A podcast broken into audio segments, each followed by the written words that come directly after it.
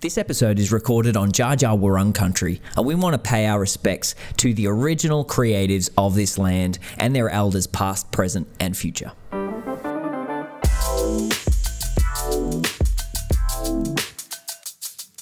Hello, and welcome to Country Creatives Podcast. My name is Amy, and I produce the show for Reece and Caleb. They'll be joining you shortly in a really special podcast that was recorded just a couple of weeks ago in front of a live studio audience at Emporium Creative Hub.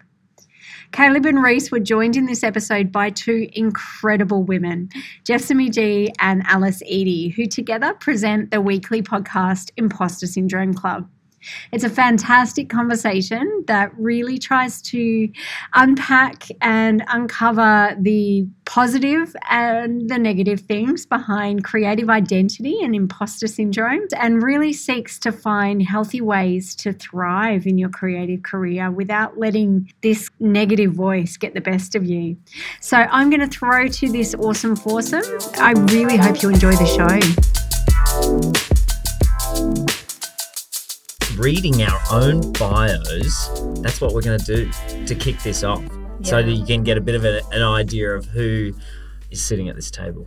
For context, it is a brutal tradition that Jessamy and I started on our podcast. We get all our guests to do it, and it is always awkward. It is always cringy and we never have to do it us. Yeah, yeah, this is a real dick move. This is with an audience. Taste of our own medicine. So you, I want to, you guys start. And Reece. All right, I'll rip off the band-aid because, and you're right, it is pretty cringy. This is straight off the Nacho Station website. Right. This is what's out there publicly. Besides having a magnetic personality, Reece is a qualified graphic designer with a passion for all things creative. Reece was fascinated by street art from a young age and decided early on he wanted to draw for a living. While studying graphic design at La Trobe University, he discovered the joy and power of collaboration through founding his own magazine, where he worked with over 30 artists photographers, and illustrators. Following his studies, Reece worked for a number of. I'm going to skip through a little bit, a bit of career Ooh. stuff. Ooh, is that allowed? It's, it's cheating. But, yeah. Is it cheating? We'll allow it. We'll allow it. It's a very long. Uh, no, continue. By 2019, the side hustle, being Nacho Station, became a full-on hustle, which is when Reece took the plunge and, in his own words, went full-time Nacho.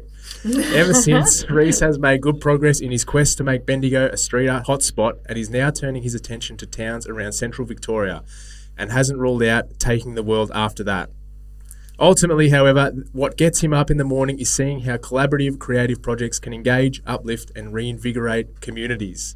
Ooh, very awesome. nice. How that's did you awesome. feel reading that? I should have summarized a little bit. I feel like it dragged on a little bit. Oh no, no. that's you in your own head. Yeah. Yeah. No one else is thinking that. Yeah, I mean, it's new information for us, so it's, yeah. it doesn't feel long at all. That's fascinating. That's so good. I have so many questions. it's really interesting as well, that feeling, which is very common, it would seem for people. Like for you, that feels like you're like, oh my God, I've been speaking for 15 minutes. Everyone's, shut up, we don't care, we don't care. But from the outside, it's no, this is just a list of really interesting things about you yeah, true. Yeah. Right. What was the name of the magazine, by the way? Flair Magazine. There's actually someone in the room who was a part of that as well. Pat up the back here, graphic designer and writer, I think. Did a few things in there. Awesome. So, Very yeah, that was like a post university project, which is pretty cool. Very cool. We're going to go one for one. So, one of you guys to go next. Okay, I'll go next. Great. You've got this. Thanks, buddy. I feel like the first line, like with your magnetic personality is always like the cringiest. Okay, here we go. Jessamy Gee is a creative force in the visual communication world. As the director of creative agency Think in Colour, she's all about turning big ideas into things of beauty. Since launching Think in Colour in 2011, Jessamy has become internationally renowned for her work, servicing a diverse range of clients all around Australia, New Zealand, Asia, Europe, and the USA across the corporate, community, education, and government sectors. In addition to her professional work, Jessamy is also actively involved in the creative community, founding Graphic Recorders Australia in 2019, becoming the first Australian director to serve on the board of the International Forum of Visual Practitioners in 2020, taking over the role of chapter host for Creative Mornings Melbourne in 2021, and in 2022 launched the Imposter Syndrome Club podcast with co host Alice Edy. In short, your girl's been busy and she likes to talk. Hey, that was great. I love How that. cool is she? Oh, very cool. oh man, that is fascinating. How are we sitting at this table with Jessamy I don't know, but welcome. I'm like, it's all lies. It's all smoke and mirrors. It's smoke and mirrors. That's so good. All right, I'll go. Over to you. Psych myself up. All right. Caleb Maxwell is the co founder and creative director of Hebron Films, a video production company that helps regional businesses perform on the world stage by creating strategic online video content. He and the Hebron Film Hebron team work directly with businesses as their go to video communication expert. As a creative entrepreneur, Caleb spends his time building commercial endeavors that strengthen regional creative industries and increase opportunities for creative practitioners. Caleb's love for community has led him to serve in many different organizations, including the Army Reserves, national charities, and local community organizations. He is a member of local advisory groups for the city of Greater Bendigo's creative industry strategy, and also the Emporium Creative Hub, where Hebron Films operates from. Caleb is the co host of Country Creatives, a podcast that helps regional creatives thrive in the commercialization of their creative practice. How did it feel reading it out loud? Uh, yeah, you have the urge to read it really quickly. Yeah. but uh, no, not too bad. Not too bad. Just a, a quick sidebar before we throw you into the deep end for the final one, Alice. Did you guys both write your own bios? No, I had a No. copywriter. Ooh, I did actually write mine. Yeah, it's yeah, it's just an interesting Did you? Thing. This most recent iteration was actually a collaboration between myself and ChatGPT. Ah, yes. Who um creative force was that? That was ChatGPT. I was like, thanks, mate. These robots are not so bad. Which is an interesting experience because I think so often the like extreme awkwardness of writing about yourself in the third person anyway.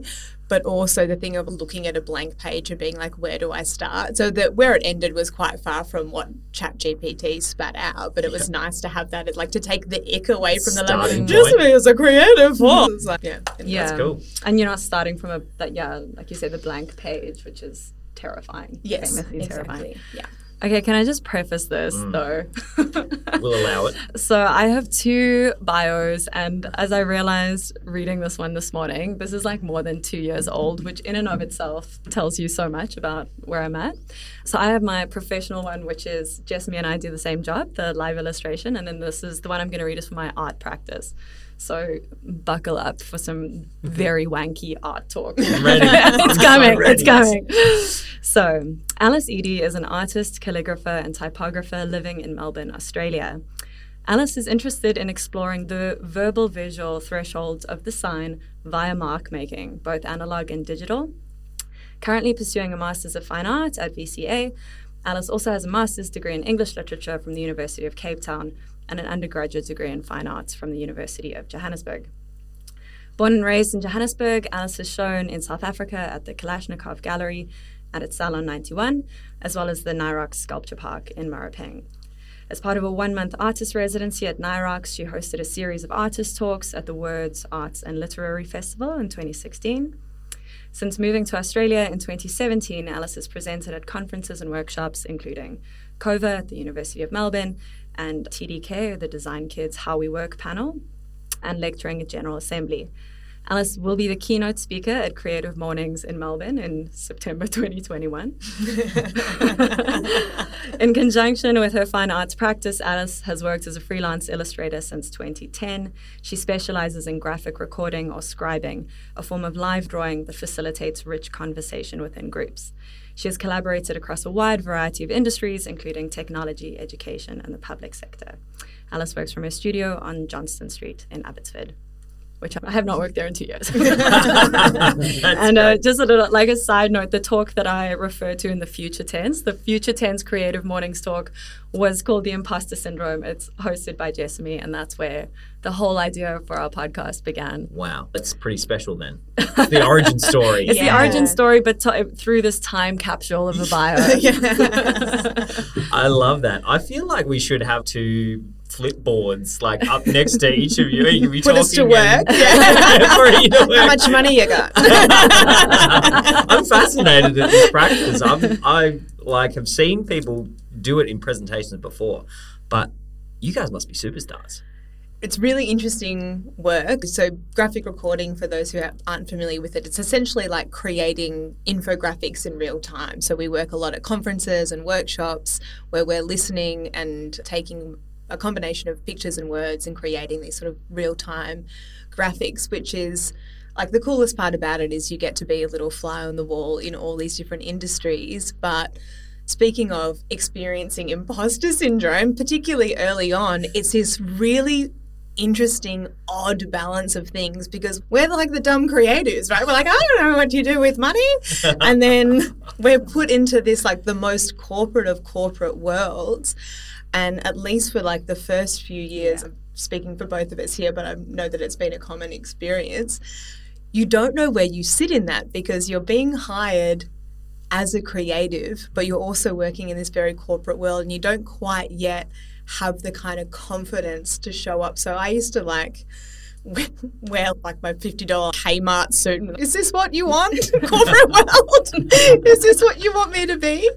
And then it's been quite a journey to discover that actually all of those more like rough, interesting bits of you, you're not going to succeed in that world in spite of them. You're going to succeed there because of them. Yeah. That's so good. Yeah. Do you find that like all these non-creative people in the room are like probably oh my god how do you even do that and they're like praising your work because they're completely not creative as well? Yeah, you say you guys must be rock stars. You do get to feel a little bit like a rock star because there's the the comparison. You're not being compared to any. To Well, anyone. yeah, I suppose like to that point as well. The first thing is even just describing. I'm like they are creative. They are creative, Yeah. and I think that's Totally, often what the conversation is, like Yes. realizing how much people self-define in that way. It's strange. Like we are paid to come into that space and be the creative force, and I'm like, but everyone is here too. There's like mm. people solving problems. Yeah. creatively on, on a kind of daily basis and sometimes it's our job to just remind people of that as well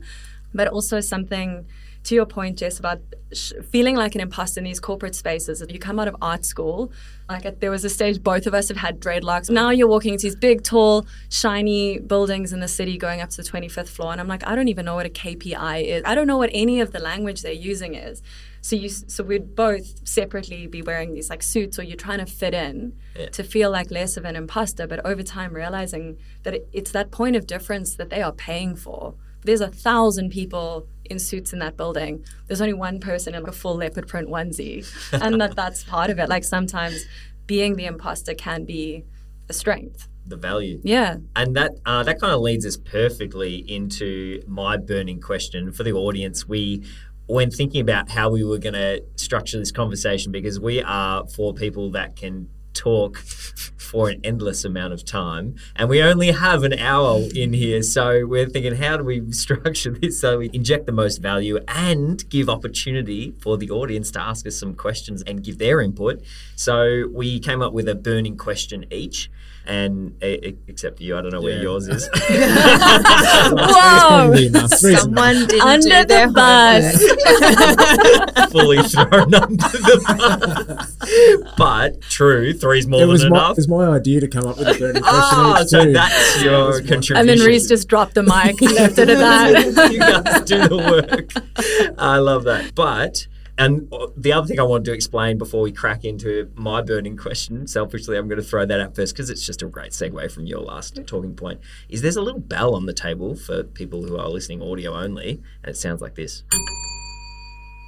That may be the only time you hear it, but the purpose is to see if we can keep each other on track and uh, get to audience questions because I'm super keen for that. All right, explanations over.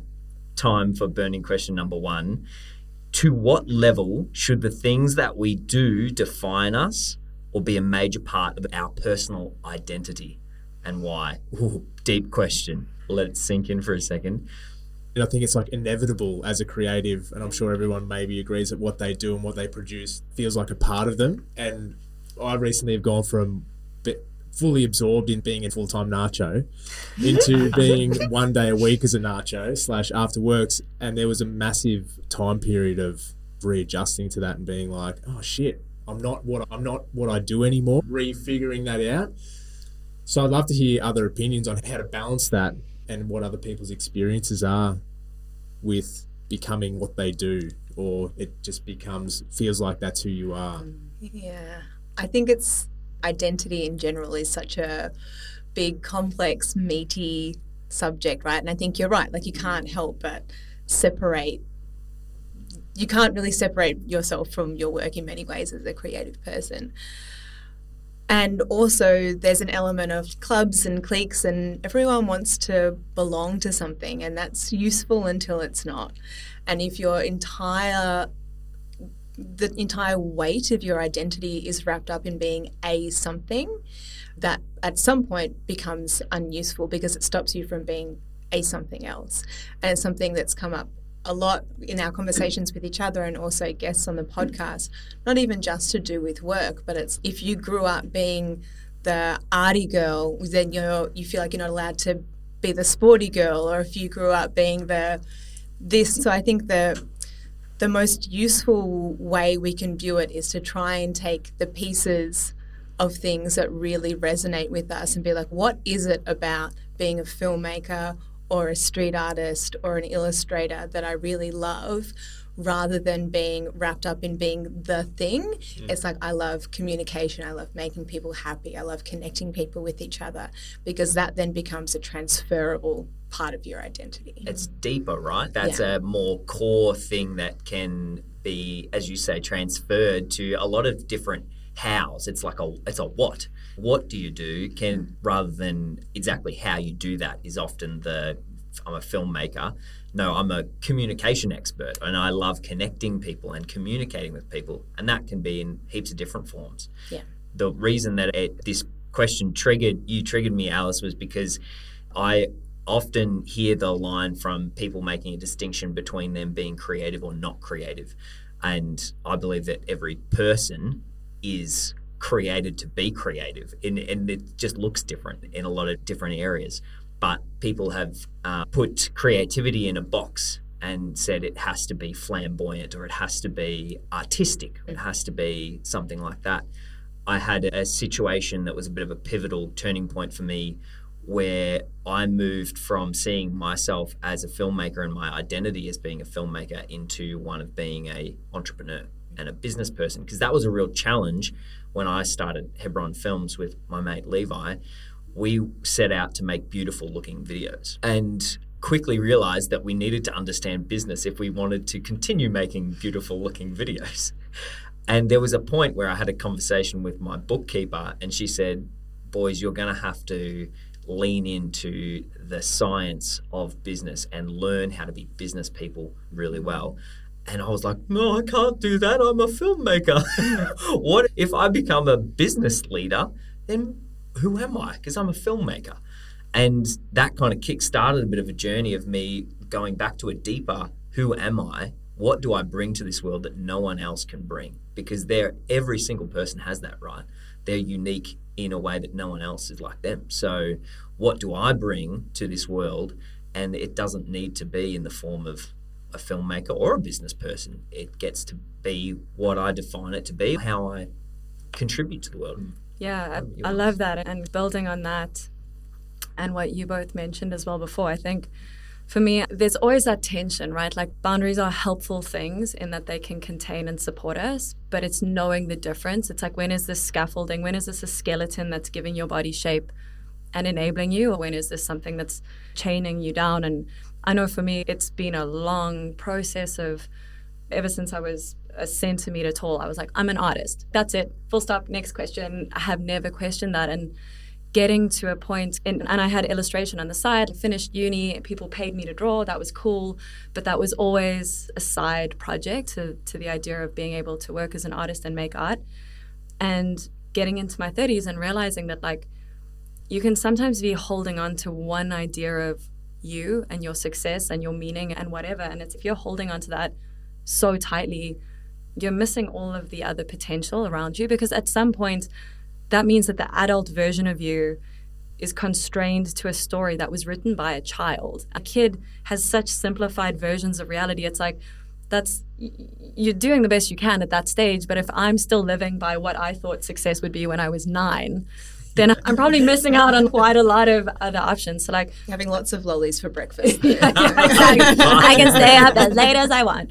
And I think these things often sound really simple on reflection because we package them up as a neat story, but it's been messy. I've spent the kind of last part of my late 20s and early 30s like in this slow and messy separation from this idea of Alice as artist and making a more nuanced picture of, yep, I have my arts practice, I have my commercial illustration practice, I've recently been getting into tattooing. Like all of these things feed into each other, they support each other, and that's okay. That doesn't mean failure. Actually, what the original failure was like an overly simplistic definition. And so, how have you landed? One thing that's really challenging in this area, and I think what brings such clear defined boxes that people feel comfortable in saying is that you're meeting someone for the first time and they go, What do you do? I want to get to know you.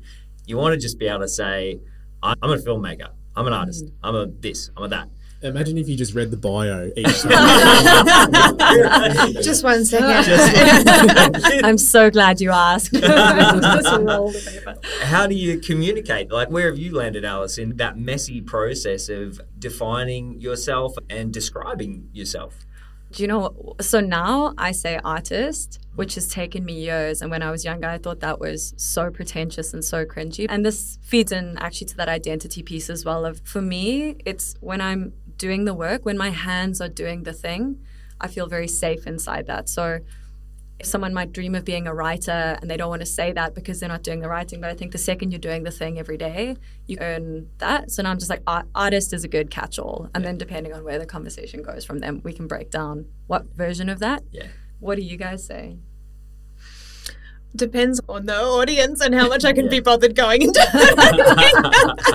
usually my go-to would be illustrator. So similar to how I would have explained it today. Essentially, I'm an illustrator, but most of what I do is called graphic recording. It's live illustration conferences and workshops.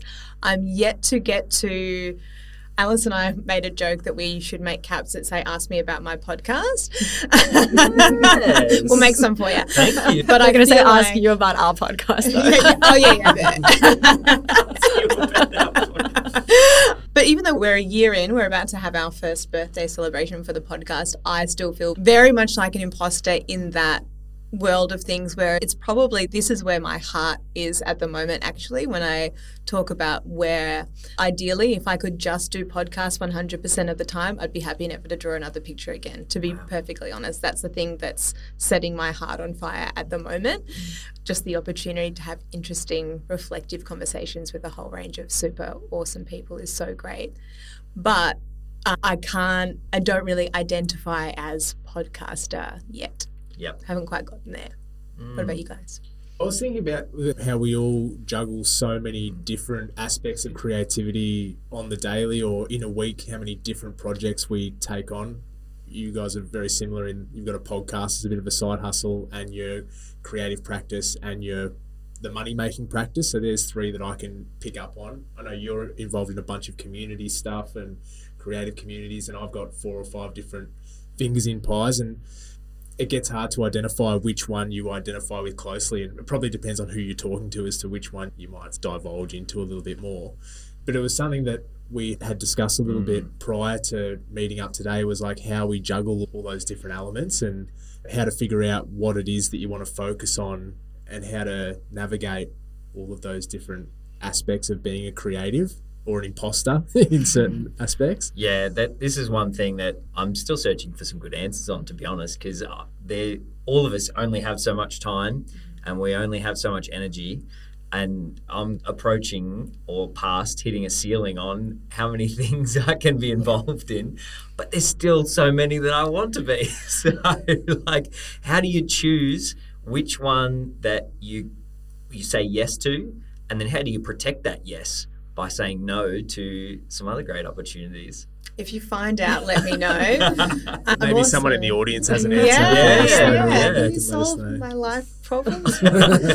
I think as well, like you, when you get used to trialing and failing at a, a, bunch of things and you throw out a bunch of seeds, but then sometimes all those seeds germinate at the same time. You're like, shit, I cared equally about all these things and then to have to choose. And I think it's tricky. And I know that I am definitely someone who is seduced by the new and shiny. Like I will get renewed energy for a new project, a new thing.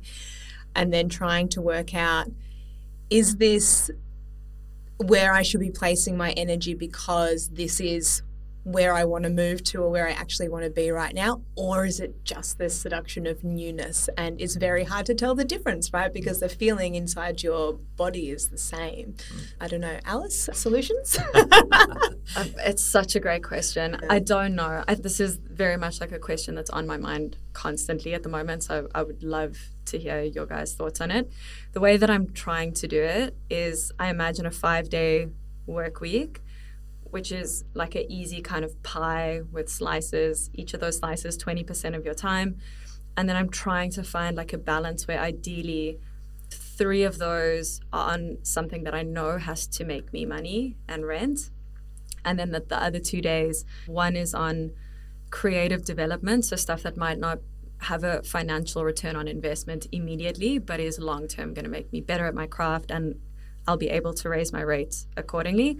And then that fifth kind of piece of the pie is like just expression and fucking around. And I might add, I, I do think that ultimately does have long term value, but I also reserve the right for that not that doesn't have to be we don't have to make everything fit into capitalism and something doesn't have to be deserving of your time just because someone pays you for it as well yeah. that in my mind is like the goal of where i'd like if life was structured well, like maybe. Does that, what do I don't know. That's really cool. Yeah, I love that. If you can fit in what what you can do or need to do to make money in three days, and that can cover yeah, what you do, that's that's great. And then the there's two other elements to the other two. One one you need to have enough creative reserves as a creative. If you're doing the creative thing for the, those three days, you have to be putting in what you are as much as you're giving out. Yeah. because that as we all know and we've probably all experienced it that leads to burnout is when you are giving more than you are putting in. So the learning and development day it could be some of that but the that last day where you're actually just expressing and doing based on what you feel or you want or you're chasing rabbits down holes and that I've found that personally helps me create balance because it's not necessarily for me as as the amount of things that I'm doing, but the energy I have to do those things and the fulfillment that I get from them.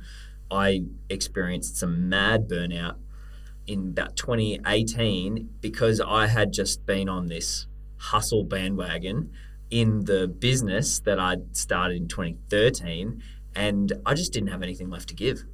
I was giving 24 7 almost, dreaming about what I needed to do in business and getting home after work and just doing more business stuff.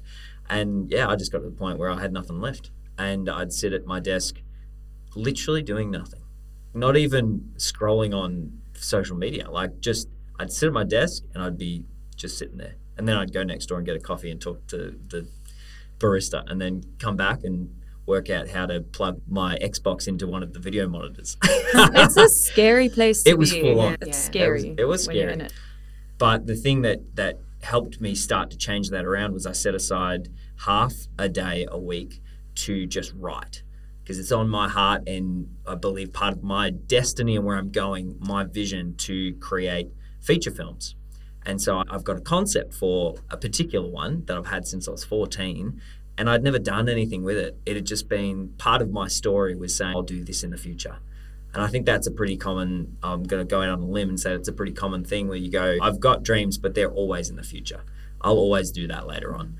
And so I just brought later on a bit closer and started writing for half a day. Or really, it started with 10 minutes. And then I suppose you might call it meditation, quiet time, thinking time, reading, and then just a bit of creative output. I'm not a writer, but I started writing.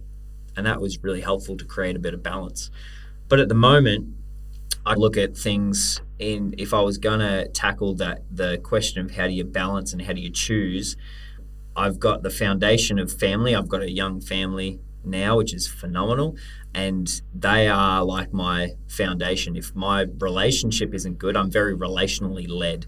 If I don't have a good connection with my wife and feel like I'm supporting my family and by spending some time with them, then that's the foundation. If that's not right, everything else is out the window. It doesn't matter what happens. Oh!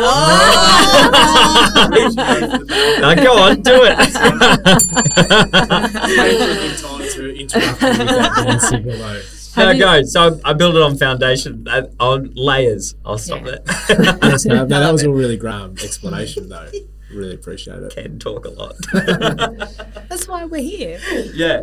But I just I wanted to, if I'm allowed, If I may. the bell. Frightened by the just, just a couple of things that I think are really interesting from what you said, Caleb, around the sort of inputs and outputs, and not only with like rest and work, but one of the things that we talk to people about a lot is the idea of having a day job, and there can be some sort of like shame around that for people sometimes. I think, oh, if I'm an artist and I'm still working as a barista or in, uh, have an office job or whatever, there's some sort of yeah internalized shame or embarrassment that like I'm not a real artist then.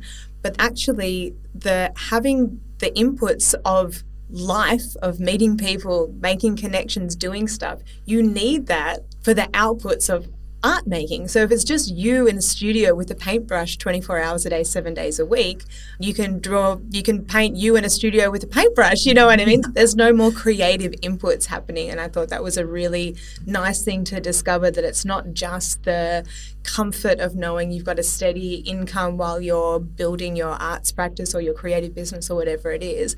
There's actual value in that for you as a creative person beyond just the safety net of money. And I think viewing it in that way as a creative input to your life as well as the stability of money is useful. I've had that exact experience late last year, splitting myself away from being self-employed for the seven days a week to doing it a couple of days a week, and the energy that I got from just going and doing someone else's job and like Yeah. being good at something else, and then the energy to work on the creative stuff just flooded back in almost instantly. It's like, damn, why couldn't that? Why couldn't I just generate that on my own? But financial was one of the big reasons, like not having to like make sure the invoices are all sent and do all the admin and I think also the interactions and learning new skills and venturing into a different industry were all like super valuable for building up that energy to do what I was doing. Yeah. Yeah, you never know what you're going to get out of a situation, whether it's meeting a person or learning a new skill or learning what you really don't want to do. Like, I need to turn this other thing up so I never have to do that again, whatever Still a valuable experience. yeah. All right, so we've got two amazing burning questions here. Alice, you asked, what is the opposite of imposter syndrome and when do you feel it? Ooh, that's good. What's the opposite of hmm. imposter syndrome? When do you feel it? Can I have a When, go? when's it Oh my god, please have a go. And can I just add, I typed that question and was like, you know how if you write the question, like you should have an idea of the answer. I was like, I have no idea. I'm outsourcing this. This so. is good. So, I've been thinking about this. I think, firstly, what it's not. So, the opposite of imposter syndrome is not arrogance. And I think people can make that mistake sometimes, especially in Australia and especially for women, that there is an expectation that you should show up and diminish yourself immediately. And that's like neutral. Which I think is something that, that needs to change. So it, it's not arrogance. I also don't think it's even self confidence. I think it's self awareness, maybe, is the opposite of imposter syndrome because it's knowing where you are on a timeline. So I think sometimes imposter syndrome can be mistaken as a few things because maybe you're not imp- an imposter, maybe you're just at the start. Maybe you're just a learner. Maybe you're just unqualified as well. That's a really dangerous one. Like you don't walk into do brain surgery as an illustrator and go, I just need to have more confidence in myself, you know? But but I think knowing where you are, which is also means knowing when you are qualified. Yes, I do have that those many years experiences. All of my tapestry of experience does qualify me to show up as an artist, as a podcast host, as whatever that thing might be. So I think the opposite of imposter syndrome, maybe, is self awareness. And I think you feel it when you feel like you're showing up in a place as your whole self. I can't fault that. That's mm. amazing. I also think that there's like a healthy level of imposter syndrome as well. Like when you recognize you're not the best of the best at it, mm. and you still recognize that there's learning to be done in a certain field. There's a, there's a healthy level of that, and then there's probably it reaches into being unhealthy and a detriment to your own mm. progress. Could you call it humility? Yeah, potentially, and as maybe self awareness comes into it too, right? Yeah. You're like, look, I'm yeah, I'm not bad at this, but I'm not good either. I'm somewhere in between, and I don't know how to define when that's imposter syndrome versus being self aware either. One good thing about there being so many different people in the world, one thing that's helped me eh, even advise other people when they're trying to put together online courses, a lot of the most common first barrier is, oh, I don't really, I'm not the best at this in the world. I'm not the best, so I'm not qualified to teach anyone else. But the reality is that you will most probably have some value to add to someone that is earlier in their journey. You don't have to be the peak world expert at something to teach someone else something.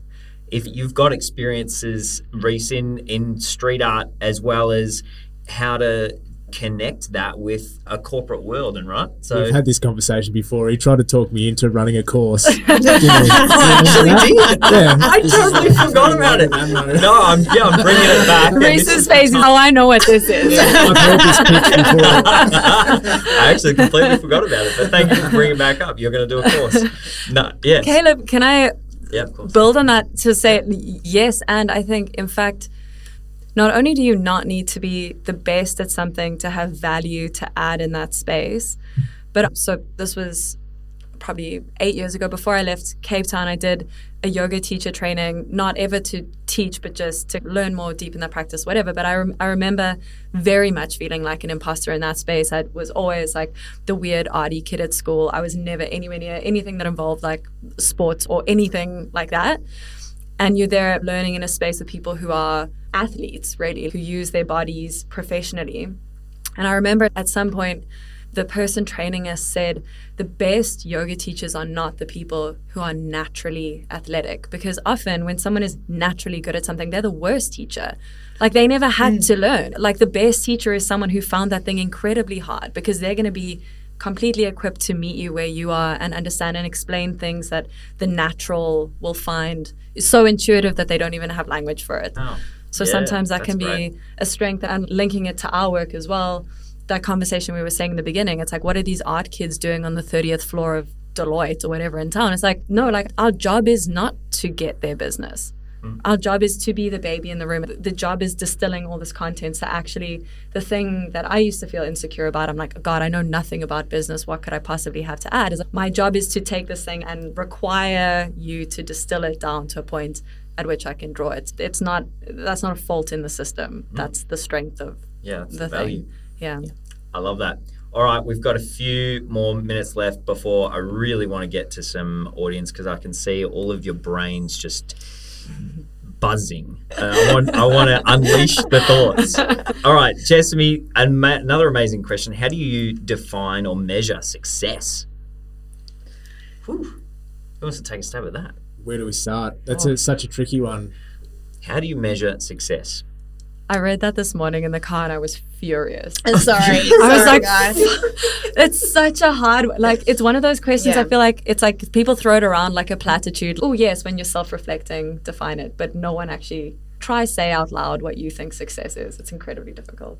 I had some thoughts. Okay. Uh, I'm given ready. it was my Yeah, my dick Come on. question, I'll answer it. And I think this changes all the time. But I think for me, it sits somewhere in having choice. I think maybe for me, if I can wake up in the morning, if I can choose the kind of clients that I want to work with, if I can choose who I get to spend my time with, if I can choose to just cuddle my dogs on the couch for an extra hour in the morning because I don't have the energy to do it, I feel like that is probably a pretty good marker of success. you have done some thinking. That, that's excellent. Yeah, look, I, I love that because, especially one thing that people in business and entrepreneurs struggle with at the start of their business is they have to say yes all the time. Yeah. And that can be a little bit of a prison because they need to bring the money in. They just need to. And they don't know, they haven't experienced the nightmare situations that inform their red flags when they're talking to potential new clients. Or maybe they have and they just can't afford to say no. or they can't afford to, to dictate the process as much because they have to do the work. And there comes a point, and it came a point in, in I know in my building of my business that we were actually able to change that story into people come to us to solve problems and we're good at solving them and we don't need to say yes to everyone. Thank the Lord. I would say that is I resonate with that explanation of success is that we get to choose in in business to an extent who we do work with and who we don't work with, but also how that looks. As you say, I think that does extend to everywhere else in your life. If you have the ability to decide what you're going to do each day, feels like success to me. What do you think, Reece? Th- thanks for you could see that I had a little spark, couldn't you? Yeah, I, I could feel it. I could hear it. I think I would love it if I could say success was like enjoying the process more. So mm. rather than it being about an outcome that's like success, tick, it's oh, just loving it from start to finish. And then it's like you celebrate at the end, but it's not like a huge build up to then a success. It's like success in life is maybe just enjoying the process and all of the moments that it has to bring. I think would know be what? nice. I to- that. but that's only on reflection now, listening to people. Good. like, oh, that would be nice to embed that a little bit more as the meaning of success to me is appreciating all of the moments that come with it. You know what? This is re- quite revealing of people's personalities. I think it just reminded me. You saying that reminded me of. I love personality profiles and things, and it helps me understand people. You're in the right crowd here. yeah, yeah. but one marker of success for I think you and I is enjoyment. If so, if Yeah. it's not fun, it's not worth doing, and that's not the same for everyone. They need some people need the marker of success might be doing something right or winning. or Sure. doing Yeah. so and that's totally valid that's not how dare you Yeah. but for me and it sounds like for you too reece that we need to have fun and that is definitely plays into a marker of success for sure The last guest that we had on our podcast has fun in his contract for his staff. that it, ha- it has to be fun is an item on the, their oh, contract. Oh, that's. Contractual So fun. cool. Yeah, it's great. good. It's really cool. And yes, that's the thing that I think for me, joy is at the heart of everything I do. But enjoying the process, I think, is such a good point because it never like it never ends, does it? Like I don't know how often I've been guilty of saying I just need to get through this week, this project, this Mm. whatever. But there's a guess what? There's another fucking week after this week. The weeks go on forever. so if that's what you're doing, then you're wishing your life away, mm. and that's not cool. wow no way Yeah, uh, those are all. Yeah, my head is spinning, and I'm also just trying to abs- absorb those answers. And I, yeah, I agree wholeheartedly.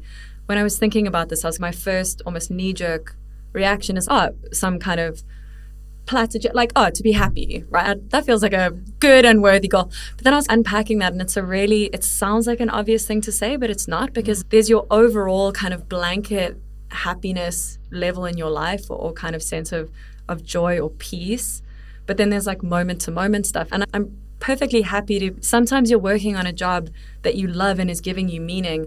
And it's really shit in the mm. moment, mm. but it's still making you happy. Like it's still, it might not be sustainable. You might not always want to live in that moment of stress, but it feels good and meaningful. And there's something in that growth or challenge. So it's not quite as simple as that.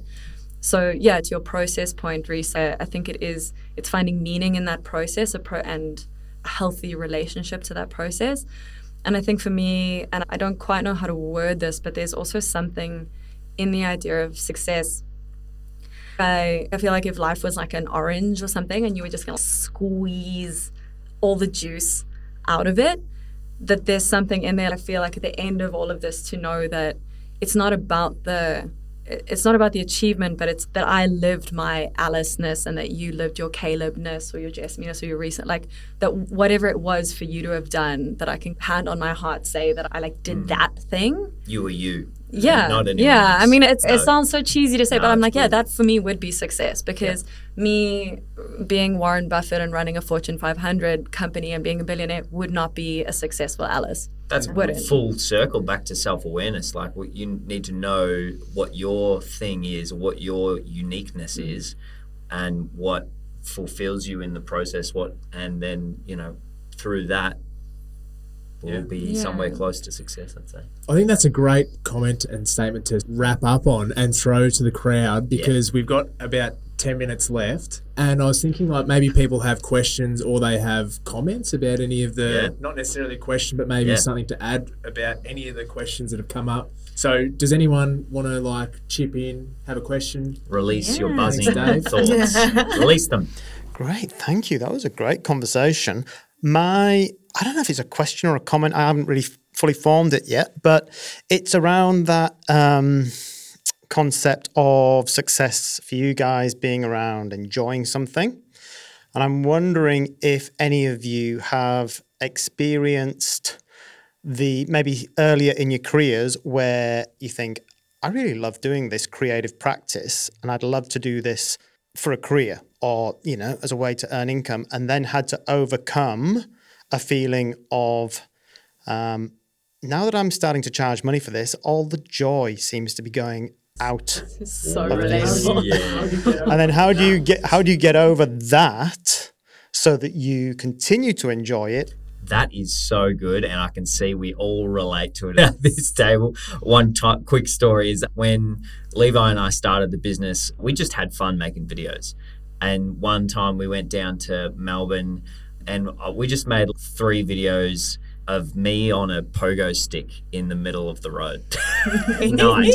And it was super fun. And we cut it together to some random songs and they were hilarious. And that was fulfilling. But I totally, later on, we were making videos every day, all day. And the last thing I wanted to do on the weekend or when I got home was make a video. Yeah. I didn't want to do that. I'd just been doing it for everyone else and I had no more energy left to do it for myself.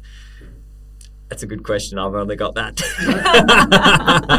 I, I think it's a bit of a pivot. Like I started off as a graphic designer thinking I wanted to draw every day and be the pixel pusher. But it turns out I wanted to make things happen. You sort maybe you get a bit of more of a realization and in-depth idea of what it actually is that makes you tick. Like it, it evolves and mm. changes, and I don't know if it ever stays the same or is a mm. stagnant kind of thing that it definitely can change and evolve. And so for me, it was like realizing that, which can be hard and challenging, and then taking steps to adapt and find yourself more in the place, which kind of opened me up to maybe do more of my own artwork. If I'm not the one doing the art as a job, it, it opened me up to enjoy that, but still find like meaning in the work that I was doing as more of a producer, project manager kind of role, still helping creative things happen. That's my personal experience with it. I think it changes a bit over time. And I'm, although Alice and I do very similar work, I think we come at it from quite different places. So people often ask, oh, do you ever do your own arts practice anymore? The honest truth to that is I never did. I like to draw and I'm good at drawing, but for me, it's not an expression of my heart. I like to express myself through fashion and through dance, but it's not like the drawing for me is a craft and it's a service. It's not the expression. So I love doing it. But for me, I was just lucky that I could find a way to make it a service. Otherwise, I probably wouldn't be doing it in this way. And a bit like what you said earlier about making the transition from a creative to a creative business owner or a creative entrepreneur, what I wasn't expecting, like at the start, and I'm like, I just want to draw the pictures and I want to do all the invoicing and the business stuff and the marketing now I've flipped and I have a, a contractor network and I actually get really creatively inspired by the business side of things. So I think maybe holding things a little lightly and remaining open to how else your creativity might manifest itself. But I know that your experience, Alice, has been a little different than that. Yeah, we come at the same job from very different backgrounds and also dispositions as well. Something, and I don't know how this is going to say when I say it out loud, but I've gone through waves of that many times over the years. And something that I've found very helpful is also like releasing myself from the obligation to always enjoy it.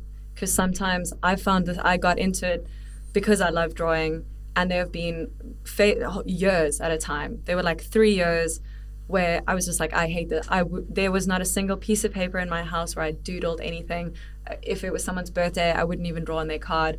Uh, It was so dead to me, and I never thought it would come back. And I was like, I've murdered that, but it's my career. It's too late. It's dead. Whatever. I guess it's my job now. Fine, and I'll find other pursuits that I find fulfilling.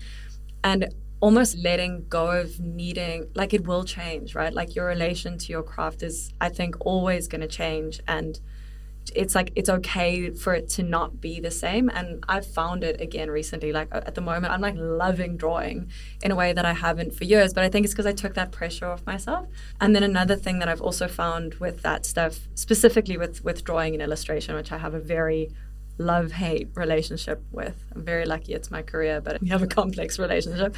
is also sometimes I lean into it and I like double down into it. So I'm like, the thing that I don't want to do, I'm like, maybe it's because I'm not feeling pushed or challenged. So it's like I draw every day. I have a stockpile of images that I like whip out for most jobs and I feel really safe with. So I'm like, what if I actively look at where is the work that I can't do who's doing work that i think is super cool right now that's out of my league and then the playing in that like pushing yourself to play out of your league again it like sharpens you up straight away and then you're like oh yeah i do love this this is real good mm. i don't know if that's helpful that's, cool. that's very cool Thanks for the question, Dave. Anyone else? Andre, our number one Country Creators podcast fan. Thank you, Andre. Hey, Reece. Um, I just just a comment about imposter imposter syndrome is that it's interest, interesting to me that a lot of very famous artists or very, very successful artists, whether it's visual art or rock stars, they still sometimes question uh, themselves and their and their ability.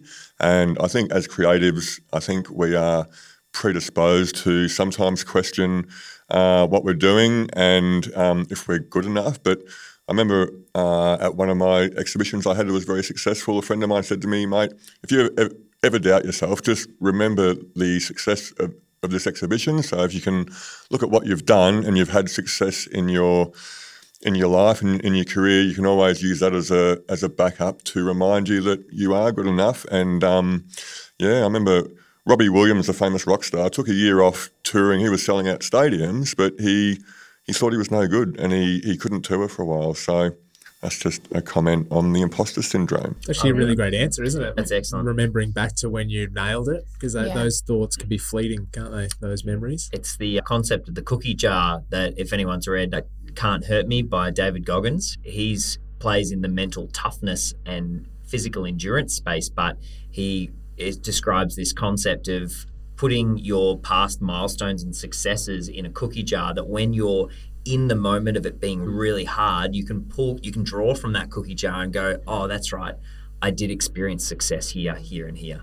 And that fuels you to go forward. And I think it's pretty similar to what you're you're saying, Andre, in that the fact that you're using that exhibition as a marker to remind yourself that no, I actually have done something great before. I have experienced some success before. So when it's hard now, it can help me push me further push me on. It's cool. It's awesome. like it. Can I make one last comment? Just just because it's just like I can't. I keep thinking of this now that we've chatted about it. Is just the fact of also remembering like how completely universal this feeling is. Yeah. And like I think that because even while we were driving here this morning, I was thinking about it and I was like, over the course of the last year, we've been doing this podcast and just the complete appetite that there is out there for people wanting to talk about this thing called imposter syndrome and how f- heartbreaking and also hilarious it is that it's like everyone is feeling the feeling of feeling like they don't belong. But if everyone's feeling the thing, then it automatically connects you with everyone. And it's actually yeah. this deeply human thing. It's, it's like you're the opposite of being an imposter. It's kind of part of it. And I literally worked at a corporate event the other day where it was like, business mentors and these kind of like young businessy folks in their suits looking so fancy and whatever and that was the predominant thing that came out of their meeting. The major thing holding these kind of MBA graduates back is exactly the same thing that we talk about in these more yeah. kind of creative circles. I'm like, oh, everyone's just making it up, guys. It's okay. Sometimes just saying it out loud is the thing. Yeah, that's it. And I think the more we can have these conversations about what our lives actually look like, the fears and doubts and failures and successes, that we have, like one of our first ever guests, a poet called Alice Allen, said if we don't share with each other what our lives actually look like, then we're just playing on hard mode forever because we're comparing ourselves to something that simply doesn't exist. Wow. That's amazing. And um, I think that's a great moment to wrap up. Thank you to our live audience today, to our guests, the imposter syndrome. Thank you, um, Country Creatives. Yes, thanks so Thank much you, for Amy. having us. And, yeah, a shout out to Amy for organising this coming together of podcasts. Yeah, thank you so much Superhero for making us sound good at the end of it as well.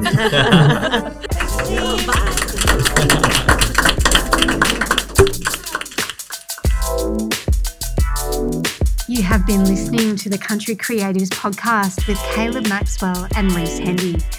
Our special guests today were Jessamy Gee and Alice Edy from the Imposter Syndrome Club podcast. You can find both of these amazing podcasts via your favourite podcasting platform. For Country Creatives past episodes, please go and visit emporiumcreativehub.com.au slash podcast. You'll find all of our past episodes and you'll also find links to the Imposter Syndrome Club podcast and also the websites and other links for Jessamy and Alice if you want to delve further into their amazing graphic recording. In the meantime, if you have been enjoying the podcast, we would love it if you would jump on and give us a rating, uh, leave some comments, or share the podcast with a creative friend. Until next time, when we have another episode dropping in two weeks' time, we hope you stay really, really happy, healthy, and ultra creative. We'll see you soon.